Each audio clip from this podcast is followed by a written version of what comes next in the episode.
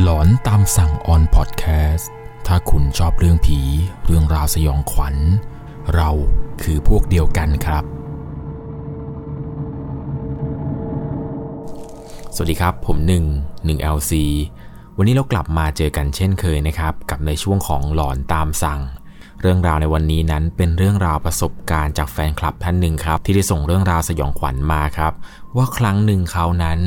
เคยขับรถทับซากศพของผู้เสียชีวิตบนถนนครับ แล้วดวงวิญญาณของผู้เสียชีวิตคนนั้น ตามกลับไปหลอกหลอนที่บ้านสำหรับเรื่องราวเรื่องนี้นะครับจะต้องใช้วิจารณญาณในการรับชมรับฟังให้ดีๆนะครับ เพราะว่าเรื่องราวในวันนี้นั้น เป็นประสบการณ์จริงครับ จากผู้หญิงคนหนึ่งผมขอใช้นามสมมติว่าคุณเก๋ก็แล้วกันครับ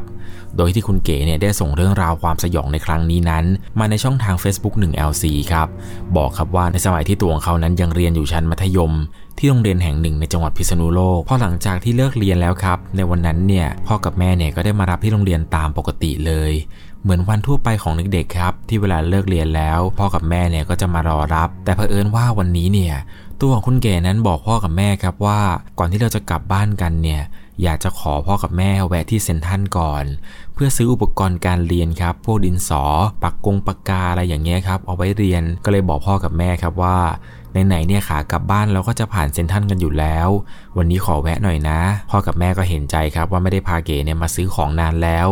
วันนี้ก็เลยถือโอกาสดีครับพาเก๋เนี่ยแวะเซนทรัลก่อนก่อนที่จะเข้าบ้านกันในวันนั้น ทีแรกเนี่ยกะว่าจะแค่ซื้อของครับ แต่ก็เดินซื้อนู่นซื้อนี่กันไปเพลินครับ เลยคุยกันว่า ไหนๆเนี่ยเราก็เดินซื้อของกันมาจนถึงเวลาเย็นขนาดนี้แล้ว เราน่าจะกินข้าวเย็นที่นี่กันเลยนะ กลับบ้านไปเนี่ยจะได้ไม่ต้องไปหาอะไรกินอีก ปรากฏว่ากว่าจะซื้อของกว่าจะกินข้าวอะไรกันเสร็จครับก็เกือบประมาณ2องทุ่มกว่าเห็นจะได้ หลังจากนั้นครับ พ่อก็พาขับรถกลับบ้าน ในระหว่างทางเนี่ยตัวของเขาเองก็หันไปถามพ่อกับแม่ครับว่า พ่อแม่ หนูถามอะไรหน่อยดี ว่าปกติแล้วอะ พ่อกับแม่เคยเจอผีบ้างไหม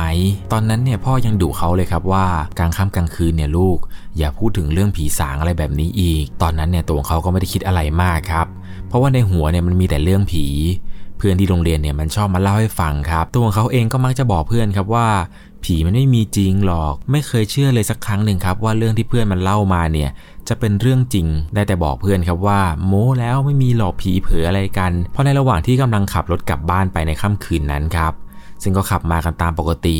ขับมาได้ประมาณครึ่งทางแล้วครับ มันก็จะผ่านทางแยกแยกหนึ่งครับ ซึ่งแยกนี้เนี่ยมันเหมือนจะเป็นแยกวัดใจหน่อยครับจะผ่านตรงนี้เนี่ยเหมือนจะต้องมองซ้ายมองขวาให้ดี เพราะว่าจุดจุดนี้นะครับเกิดอุบัติเหตุบ่อยมาก ชาวบ้านและแวกนั้นเนี่ยเขาเลยตั้งให้ว่าเป็นแยกวัดใจครับ เพราะว่าหลาย ๆ คนที่ไม่ชินทางขับมาในตอนกลางคืนเนี่ยมักจะเกิดอุบัติเหตุกันเป็นอยู่บ่อยครั้ง ในตอนนั้นที่ขับรถมากันเนี่ยก็เห็นมาไกล ๆ แล้วล่ะครับว่า ข้างหน้าเนี่ยมันเหมือนจะมีอุบัติเหตุอะไรบางอย่างอยู่ เหมือนกับว่าอุบัติเหตุนี้นั้น เพิ่งจะเกิดขึ้นได้ไม่นานครับ น่าจะก่อนที่รถของเขาเนี่ยมาถึงเพียงแค่ 1-2 นาทีเท่านั้นเอง เป็นอุบัติเหตุที่เพิ่งเกิดมาสดๆร้อนๆเลยครับเพราะว่ารถมูลนิธิอะไรต่างๆ เนี่ยยังไม่มีมาถึงเลย ตอนนั้นที่ตัวของเขาเนี่ยมาถึง ก็เห็นแล้วครับว่าข้างหน้าเนี่ยเป็นอุบัติเหตุ ตรงจุดตรงนั้นนะครับ มันเป็นจุดที่มืดครับ แต่ก็ไม่ได้ถึงกับว่ามืดสนิท ภาพที่เห็นนะครับ ตอนดูไกลๆจากในรถเนี่ยบนพื้นถนนนะครับ เหมือนจะมีอะไรบางอย่างเนี่ย มันเป็นลักษณะที่แบบเละมากๆครับ เหมือนกับว่าจะเป็นพวกซากวัว หรือว่าซากสัตว์อะไรต่างๆ เนี่ย แบบถูกสับจนละเอียด แล้วก็กระจัดกระจายเต็มท้องถนนเลยครับ ในตอนนั้น มันช่างเป็นภาพที่สยดสยองมากๆ ตัวของเขาเองนะครับ ยังบอกพ่อเลยครับว่า เราเลี้ยวไปทางอื่นได้ไหมอะ หนูไม่อยากเห็นอะไรแบบนี้เลย แค่เห็นไกลๆเนี่ยหนูก็จะอ้วกอยู่แล้ว แต่พ่อเนี่ยก็บอกว่ามันไม่สามารถไปทางอื่นได้หรอกลูก เพราะว่าทางกลับบ้านเราเนี่ยมันมีทางนี้ทางเดียว พอพ่อขับรถเข้าไปใกล้ๆจุดที่เกิดเหตุนั้นครับ กลับกลายเป็นว่าสิ่งที่คิดทีแรกเนี่ยว่ามันเป็นซากสัตว์ หรือว่าพวกซากวัวซากควายแล้วก็โดนรถชนเนี่ย ปรากฏว่ามันไม่ใช่ครับ ไอสิ่งที่เขาเห็นนั้นเนี่ย มันคือซากของคนครับ ซึ่งเป็นคนที่ประสบอุบัติเหตุ เศษชิ้นเนื้อของผู้เสียชีวิต พวกเสื้อผ้ารองเท้าอะไรต่างๆ แล้วก็พวกเศษรถมอเตอร์ไซค์นะครับ กระจัดกระจายเต็มท้องถนนเลยครับ ในตอนนั้นต้องยอมรับเลยครับว่าพ่อเนี่ยใจแข็งมากๆครับ พ่อเนี่ยค่อยๆชะลอความเร็วครับ และรถของเขาเนี่ยก็ขับผ่านจุดเกิดเหตุตรงนั้น ภาพที่ตัวของเขาเห็นศพนะครับ บอกได้เลยครับว่ามันเละมากๆ ยังเห็นชัดและภาพนั้นเนี่ยยังคงติดตามมาถึงทุกวันนี้ เพราะว่าศพที่เขาเห็นเนี่ยมันอยู่ทางด้านซ้ายของรถพอดีครับ ด้วยความที่ว่าตอนนั้นเนี่ยนั่งฝั่งซ้ายของเบาะพอดีครับ ซึ่งตำแหน่งตรงนั้นเนี่ยถ้ามองออกไปเนี่ยจะเห็นชัดมาก ด้วยความที่ว่าตอนนั้นเนี่ยเป็นเด็กด้วยก็ไม่ได้กลัวอะไร เพราะตอนที่รถของพ่อเนี่ยค่อย ๆ ขับผ่านครับ ตัวของเขาเองนั้นก็ยังมองที่ศพ และยังจำได้ชัดเจนเลยครับว่า ภาพที่เห็นเนี่ยมันสยดสยองมากๆ ลักษณะคือศพเนี่ย เละไปหมดเลยครับ จนไม่รู้ว่าเป็นหญิงหรือว่าเป็นชาย คือว่าตั้งแต่ช่วงหัวลงมาจนถึงข้างล่างเนี่ยแหลกละเอียดเลยครับ แล้วชิ้นเนื้อชิ้นส่วนอะไรต่างๆ เนี่ยกระจัดกระจายเต็มท้องถนนเลยจำได้ดีเลยครับว่าในตอนนั้นเนี่ยยังบอกกับพ่อเลยครับว่าป้าป๋าทำไมคนนี้เขามีแต่ขาล่ะคะตัวของเขาหายไปไหน พอพูดจบได้ไม่เท่าไหร่ครับ แม่ยังหันมาดุอีกครับว่า อย่าพูดอะไรแบบนี้นะลูก ตบปากตัวเองเดี๋ยวนี้เลยนะ และพอหลังจากนั้นครับก็ขับไปได้ต่อประมาณ 2 กิโลเห็นจะได้ครับ ก็เห็นว่ามีรถคู่กรณีเนี่ยจอดข้างทางอยู่ครับ เป็นรถบรรทุกขนาดใหญ่ จอดเปิดไฟกระพริบอยู่ แล้วก็เห็นชายคนหนึ่งครับ ยืนคุยโทรศัพท์อยู่หลังรถครับตัวลักษณะที่กระวนกระวาย พอรถของเขานะครับขับผ่านมาเนี่ยจังหวะนั้นครับตัวของเขาเองนั้นเห็นคนแก่คนหนึ่งยืนอยู่ที่หน้ารถบรรทุกคันนั้น แต่คนแก่คนนั้นครับ เขายืนอยู่นิ่งๆ อยู่ที่หน้ารถคันนั้น ด้วยใบหน้าที่เละไปหมดเลย ก่อนที่รถของเขาเนี่ยจะขับผ่านไป คนแก่คนนั้นที่เขาเห็นเนี่ยยังคงยืนนิ่งอยู่อย่างนั้นครับ ไม่ขยับตัวเลย พ่อยังบอกเลยนะครับว่าสงสัยรถคันนี้เนี่ยน่าจะชนกับรถมอเตอร์ไซค์คันเมื่อกี้แน่เลย พ่อกำลังจะบอกให้แม่นะครับ โทรหาตำรวจหน่อย เผื่อว่ายังไม่มีใครเนี่ยโทรไปแจ้ง แต่พอแม่กำลังหยิบโทรศัพท์ขึ้นมาโทรครับ ปรากฏว่าก็มีรถมูลนิธิเนี่ยประมาณ 2 คันครับ วิ่งเปิดไซเรนเนี่ยสวนทางก่อนไปก่อน ตอนนั้นเนี่ยแม่ก็เลยไม่ได้โทร แล้วพอทุกคนกลับมาถึงที่บ้านกันครับ ไอหมาที่เลี้ยงเนี่ยที่ชื่อว่าไอตูบเนี่ย มันก็เดินเข้ามาดมที่ล้อแบบลักษณะเหมือนกับว่ามันจะได้กลิ่นอะไรบางอย่าง เพราะว่ามันดมๆอยู่ตรงนั้นนานมากครับ ตอนนั้นเนี่ยพอกลับมาถึงบ้านครับ ก็พากันแยกย้ายไปอาบน้ำอาบท่า แม่เนี่ยก็ไปขนของครับที่ซื้อมา ไปเก็บไว้ในครัว ส่วนพ่อเนี่ยรีบดับรถมาเปิดทีวีดูบอลครับ แล้วก็นั่งจิบแอลกอฮอล์ไปตามภาษาคนที่ทำงานมาเหนื่อยแล้วก็อยากจะดูบอลไปตอนนั้นตัวเขาเองเนี่ยตอนนั้นเนี่ยรีบขึ้นห้องไปอาบน้ำครับ พอหลังจากที่อาบน้ำเสร็จครับก็ลงมานั่งดูทีวีกับพ่อกับแม่ แล้วก็นั่งคุยกันเรื่องอุบัติเหตุเมื่อสักครู่นี้ครับที่เราเพิ่งจะผ่านมา ว่าเราขับรถผ่านมากันเนี่ยมันเป็นอะไรยังไง อุบัติเหตุมันน่ากลัวนะแม่มันอย่างงู้นอย่างนี้ ก็คุยกันได้ไม่นานครับ สักพักหนึ่งก็ได้กลิ่นเหม็นคาวครับ เหมือนจะเป็นพวกกลิ่นซากศพเนี่ยมันเป็นกลิ่นที่แรงมากๆครับในตอนนั้น ทั้งพ่อทั้งแม่แล้วก็ตัวเขาเองเนี่ยได้กลิ่นพร้อมกันหมดเลยครับ แต่ทีแรกเนี่ยตัวของเขาเองคิดว่าเขาเนี่ยได้กลิ่นเพียงแค่คนเดียวครับกำลังจะเอ่ยปากถามแม่ครับว่ากลิ่นอะไรเนี่ยทำไมมันเหม็นจัง แต่แม่เนี่ยจับแขนไว้แน่นเลยครับ แล้วก็เหมือนกับว่าจะบอกว่า ลูกอย่าพูดคำนั้นนะ อย่าพูดอะไรออกมาโดยเด็ดขาด แล้วพ่อก็พูดสวนขึ้นมาครับว่า โอ้ย เหม็นขยะอีกแล้วโว้ยพอพ่อพูดจบครับ พ่อก็ลุกไปปิดประตูบ้านแล้วก็ปิดผ้าม่านทันที แม่เนี่ยก็บอกว่าไปลูกขึ้นไปนอนกันดีกว่าพรุ่งนี้เนี่ยต้องตื่นแต่เช้าด้วยนะ ตอนนั้นเนี่ยก็แอบงงนิดหน่อยครับว่ามันเกิดอะไรขึ้น แต่ก็ไม่ได้คิดอะไรครับ ก็เข้านอนตามที่แม่บอก แต่พอนอนไปได้สักพักหนึ่งครับ ไอ้ตูบเนี่ยมันก็หอนขึ้นมาในกลางดึกทำเอาตกใจมากครับ เพราะปกติแล้วมันจะไม่ค่อยหอน ทีแรกก็ไม่ได้คิดอะไรครับ แต่มันเนี่ยหอนไม่หยุดสักที ก็เลยตัดสินใจเปิดผ้าม่านออกไปดูครับว่าไอ้ตูบเนี่ยมันหอนอะไร พอเปิดผ้าม่านออกไปครับ ก็เห็นว่าไอ้ตูบเนี่ยมันยืนหอนเสียงดังอยู่ที่ข้างรถครับ มันหอนอยู่อย่างนี้สักพักครับ ก่อนที่มันจะเดินไปนั่งอยู่ที่ประตูหน้าบ้าน แล้วมันก็ใส่หาง เหมือนกับว่า มันจะเห็นหรือมันกำลังจะเล่นกับใครบางคนอยู่ ในตอนนั้นเนี่ยเริ่มรู้สึกแปลกๆแล้วครับ ก็เลยรีบปิดผ้าม่านรีบห่มผ้านอนครับ พยายามข่มตาหลับให้ได้ในค่ำคืนนั้นทันที พอเช้าวันรุ่งขึ้นตื่นมาจะไปเรียน ก็อาบน้ำอาบท่าแต่งตัวลงมาหาอะไรกินตอนเช้าตามปกติ ซึ่งแม่เนี่ยก็จะเป็นคนเตรียมอาหารเช้าไว้ให้พอกินเสร็จครับก็เดินไปหาพ่อครับ จะบอกพ่อว่าพร้อมไปโรงเรียนแล้ว ก็เห็นว่าพ่อเนี่ยเดินหากุญแจรถทั่วบ้านเลยครับ ไม่รู้ครับว่าพ่อเนี่ยไปวางกุญแจรถไว้ตรงไหน ตัวเขาเองก็เลยบอกว่าป้าป๋าเร็วๆหน่อยเดี๋ยวหนูไปโรงเรียนสาย พ่อก็เลยบอกว่างั้นเอาอย่างนี้ลูก เดี๋ยววันนี้เนี่ยพ่อพาขี่มอเตอร์ไซค์ไปแทนกันแล้วกัน หลังจากนั้นครับพ่อก็เรียกรถมอเตอร์ไซค์เนี่ยไปส่งทันที พอในระหว่างทางครับที่จะไปโรงเรียนเนี่ยมันก็จะผ่านจุดเกิดเหตุเมื่อคืนนะครับที่เกิดอุบัติเหตุเมื่อคืนนั้น ตอนที่พ่อขับรถผ่านครับก็เห็นว่ามีคนกลุ่มหนึ่งกับพระสงฆ์รูปหนึ่งครับกำลังนั่งทำอะไรบางอย่างอยู่ที่ข้างถนน ตรงใกล้ ๆ กับจุดเกิดเหตุ ก็เลยถามพ่อว่าเขาทำอะไรกัน พ่อก็บอกว่าเขากำลังทำพิธีอัญเชิญดวงวิญญาณกันลูกไม่มีอะไรหรอกอย่าไปสนใจเลยพอไปถึงที่โรงเรียนครับตัวของเขาเองเนี่ยก็เล่าเรื่องราวเมื่อคืนที่เจอให้เพื่อนฟังครับว่าเมื่อคืนเนี่ยเรากลับบ้านเราเจออุบัติเหตุตรงนี้ตรงนี้อะไรอย่างนี้ด้วย เพื่อนก็บอกว่าไม่เจอผีหรือเจออะไรเลยหรอ ก็ได้แต่บอกเพื่อนครับว่า ไม่เห็นจะมีอะไรเลยนะผีเผืออะไรเนี่ย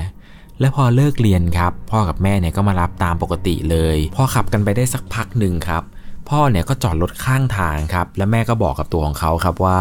เดี๋ยวลูกเนี่ยนั่งรออยู่บนรถก่อนนะ ตอนนั้นเนี่ยก็พยายามนั่งมองดูรอบๆครับ ว่าพ่อมาจอดรถที่ข้างทางเนี่ย มันคือตรงไหนอะไรยังไงพอมองดูรอบๆครับบรรยากาศเนี่ยมันก็คุ้นๆครับ เหมือนเพิ่งจะเห็นเมื่อเช้ากับเห็นเมื่อคืนนี้เลย แล้วพ่อกับแม่ก็ขึ้นมาครับตรงเขาเองก็เลยถามครับว่า เมื่อกี้พ่อกับแม่ลงไปทำอะไรกันหรอ แม่ก็เล่าให้ฟังครับว่า เมื่อคืนเนี่ยที่ตูบมันหอนน่ะ แม่เปิดผ้าม่านออกมาดู แม่เห็นคนแก่หน้าเละๆใส่รองเท้าบูทยืนอยู่ที่หน้าบ้าน และเขาก็ชี้มาทางรถเราอะ่ะ เหมือนจะบอกอะไรบางอย่าง ก่อนที่จะมารับหนูเนี่ยพ่อนึกขึ้นได้ว่าเมื่อคืนน่ะ เราเพิ่งจะขับรถผ่านตรงที่จุดเกิดเหตุ และรถของเราเนี่ยมันทับพวกซากศพกับเลือดของคนตายเนี่ยติดล้อมาด้วย แล้วพ่อเนี่ยยังไม่ได้ล้างเพราะเมื่อคืนเนี่ยรีบมาดูบอลแล้วก็รีบเข้านอนกัน ก่อนมารับหนูเนี่ยพ่อฉีดน้ำล้างรถอยู่พอในตอนที่พ่อเนี่ยก้มลงฉีดน้ำที่ล้อรถกับบังโคลนเนี่ย พ่อดันไปเห็นว่ามันมีเศษอะไรบางอย่างครับ เหมือนจะเป็นชิ้นส่วนของเนื้อมนุษย์เนี่ยติดมาตรงร่องของยาง และตรงบางโคนเนี่ยเหมือนจะมีเศษเสื้อหรือเศษอะไรบางอย่างเนี่ยติดมาด้วย พ่อก็เลยเอาใส่กระดาษนะครับห่อไว้กะว่าจะไปคืนเขาตรงที่จุดเกิดเหตุ แต่แม่เนี่ยบอกว่าเดี๋ยวไปคืนทีเดียวเลยตอนไปรับลูก ขากลับเนี่ยเราแวะเอาวางไว้ แม่ก็บอกว่าตอนที่แม่ลงไปเนี่ยแม่รู้สึกขนลุกมาก แม่ก็บอกเขาครับว่าเอามาคืนให้แล้วนะ ขอให้ไปสู่สุคตินะ ไปเกิดในภพภูมิที่ดี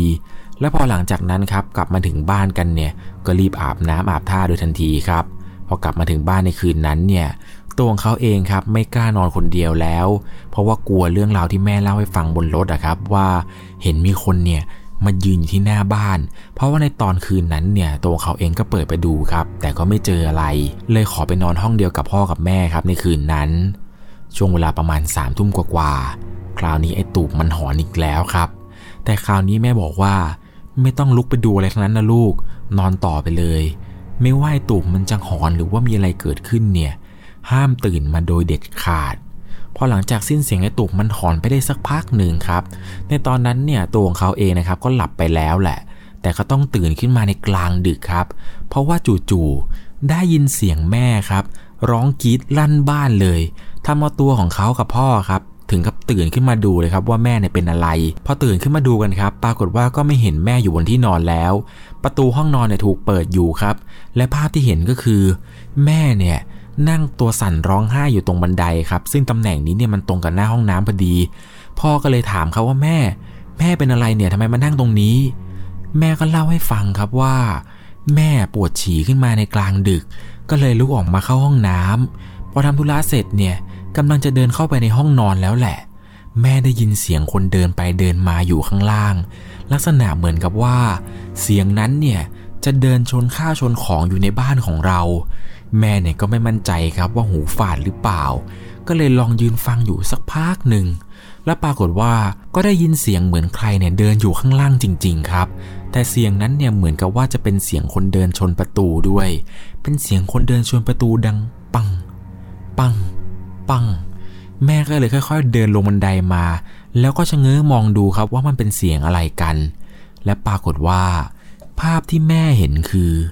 ใครบางคนครับ กำลังเดินไปเดินมาอยู่ข้างในบ้านจริง ๆ แต่ใครคนนั้นเนี่ย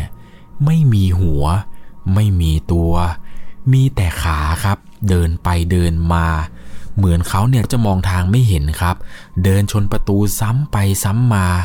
พอแม่เห็นภาพนั้นเนี่ยแม่ก็ตกใจสุดขีดร้องกรีดลั่นบ้านเลย เช้ารุ่งขึ้นครับ พ่อกับแม่ก็บอกให้ตัวเขาเนี่ยวันนี้ตื่นแต่เช้าหน่อยเลยลูก เดี๋ยวพ่อกับแม่จะพาไปทำบุญก่อน พอไปถึงที่วัดครับกำลังจะถวายสังฆทานแล้ว พระอาจารย์ที่วัดเนี่ยก็ทักขึ้นมาครับว่า โยม แล้วอีกคนที่มากับพวกโยมล่ะ ไปไหนแล้ว เขาไม่เข้ามาถวายด้วยกันหรอ พ่อเนี่ยก็บอกครับว่าเออคนที่พระอาจารย์เห็นเนี่ยน่าจะเป็นดวงวิญญาณสัมภเวสีผีตายโหงเนี่ยแหละครับ เมื่อคืนเนี่ยบ้านผมเนี่ยโดนเต็มๆเลย เลยกะจะมาทำบุญให้เขานะครับ พระอาจารย์ก็ยิ้มครับแล้วก็ทำพิธีรดน้ำมนต์แล้วก็สวดสะดอกเคราะอะไรให้ชุดใหญ่เลยครับ หลังจากนั้นเนี่ยพระอาจารย์ก็ถามครับว่า แล้วไปทำไปท่าไหนละโยมเขาถึงได้ตามมาพ่อก็เล่าให้ฟังครับว่า วันนั้นเนี่ยเราขับรถผ่านที่เกิดอุบัติเหตุกัน แล้วล้อของรถเนี่ยน่าจะไปทับพวกซากศพ แล้วก็เนื้อของศพเขาเนี่ยน่าจะติดล้อเข้ามาในบ้านครับเขาคงอยากจะมาตามชิ้นส่วนของเขาเนี่ยกลับไปด้วยละมั้งครับหลวงพ่อพอหลังจากนั้นครับหลวงพ่อก็บอกว่าเอาอย่างนี้นะโยม ตั้งจิตอุทิศส่วนบุญส่วนกุศลให้เขาแล้วกัน เขาเป็นผีตายโหงเนี่ยมันเฮี้ยน อุทิศบุญส่วนกุศลให้เขาเขาจะได้ไม่ทรมาน จะได้ไปผุดไปเกิดในภพภูมิที่ดีพอหลังจากนั้นครับหลังจากที่ทำบุญอุทิศส่วนกุศลไปให้ ก็ไม่ได้พบเจอเรื่องราวอะไรแปลกๆอีกแล้วครับ แต่พอเวลาขับรถผ่านตรงนั้นทีไรเนี่ยก็จะรู้สึกขนลุกขึ้นมาทันทีทุกครั้งเลย เป็นอย่างไรกันบ้างครับกับเรื่องราวสยองขวัญในครั้งนี้ ผมเชื่อนะครับว่าสาเหตุที่คนแก่คนนั้นที่เห็นเนี่ยว่าตามมาถึงที่บ้านเนี่ยบางทีแล้วนั้นดวงวิญญาณผีตายโหงคนนี้เนี่ยอาจจะเห็นครับว่าแม่ของเขาเนี่ย เป็นคนที่สามารถสื่อได้ครับ อาจจะมาเห็นหรือว่ามาปรากฏตัวเห็นในลักษณะใดลักษณะหนึ่ง เหมือนกับว่าจะเป็นการออขอความช่วยเหลือ หรือว่าต้องการสวดบุญส่วนกุศลอะไรประมาณนี้ครับก็เป็นไปได้ เพราะว่าส่วนใหญ่แล้วนะครับ วิญญาณสัมภเวสีผีตายโหงเนี่ยเขาจะเฮี้ยนหนักมากกว่าวิญญาณของคนที่เสียชีวิตตามปกติครับเพราะว่าในตอนที่เสียชีวิตนั้น บางทีเขาอาจจะยังไม่รู้ตัวครับแล้วที่เขาตามมาเนี่ยบางทีเขาอาจจะอยากได้ชิ้นส่วนของเขาเนี่ย กลับไปให้ครบตามเดิมครับ เขาคงจะคิดว่าถ้าชิ้นส่วนของเขาเนี่ยไม่ครบ ชาติหน้าเนี่ยอาจจะเกิดมาไม่สมประกอบ เป็นอย่างไรกันบ้างครับกับเรื่องราวที่เกิดขึ้นในวันนี้ ผมต้องบอกเลยนะครับว่ามันค่อนข้างที่จะเฮี้ยนแล้วก็สยดสยองมากๆ ขนาดว่าครอบครัวของเขาเนี่ยมาทำพิธีอัญเชิญดวงวิญญาณไปแล้ว ยังมาปรากฏตัวให้เห็นได้ขนาดนี้เนี่ยก็ไม่ธรรมดาแล้วล่ะครับ ถ้าเรื่องราวเรื่องนี้เกิดขึ้นกับคุณเนี่ย คุณจะทำอย่างไรครับ ลองคอมเมนต์บอกผมหน่อยนะครับว่า ถ้าเกิดว่าเจอดวงวิญญาณแบบนี้ตามมาถึงในบ้าน คุณจะทำอย่างไรครับ ลองคอมเมนต์บอกหน่อยนะครับ ถ้าเป็นผมเนี่ยผมก็จะทำเช่นเดียวกันครับ คือไปทำบุญอุทิศส่วนกุศลให้เขาไป เขาจะได้มีบุญกุศลครับ ไปเกิดในภพภูมิที่ดีกว่านี้ ใครมีประสบการณ์สยองขวัญ อยากแชร์หรือว่าอยากจะเล่าให้ผมฟังเนี่ย ส่งมาได้เลยนะครับที่ Facebook 1LC รับรองครับว่า เรื่องไหนที่ผมอ่านแล้วหลอน เรื่องไหนที่น่าสนใจ ผมจะนำมาเล่าในช่วงหลอนตามสั่ง ให้ทุกคนได้รับชมรับฟังกันครับ ถ้าคุณชอบเรื่องผี เรื่องราวสยองขวัญ เราคือพวกเดียวกันครับ ใครที่ฟังในตอนกลางคืน ถ้าคุณได้ยินเสียงกุ๊กกุ๊กกักกักหรือเสียงอะไรเนี่ยเดินอยู่ข้างล่าง อย่าลงไปดูนะครับ ถ้าไม่มั่นใจว่าเป็นผีหรือโจร ให้ปลุกพ่อกับแม่หรือปลุกคนข้างๆ เนี่ย ลงไปดูเป็นเพื่อนนะครับ อย่าไปดูคนเดียว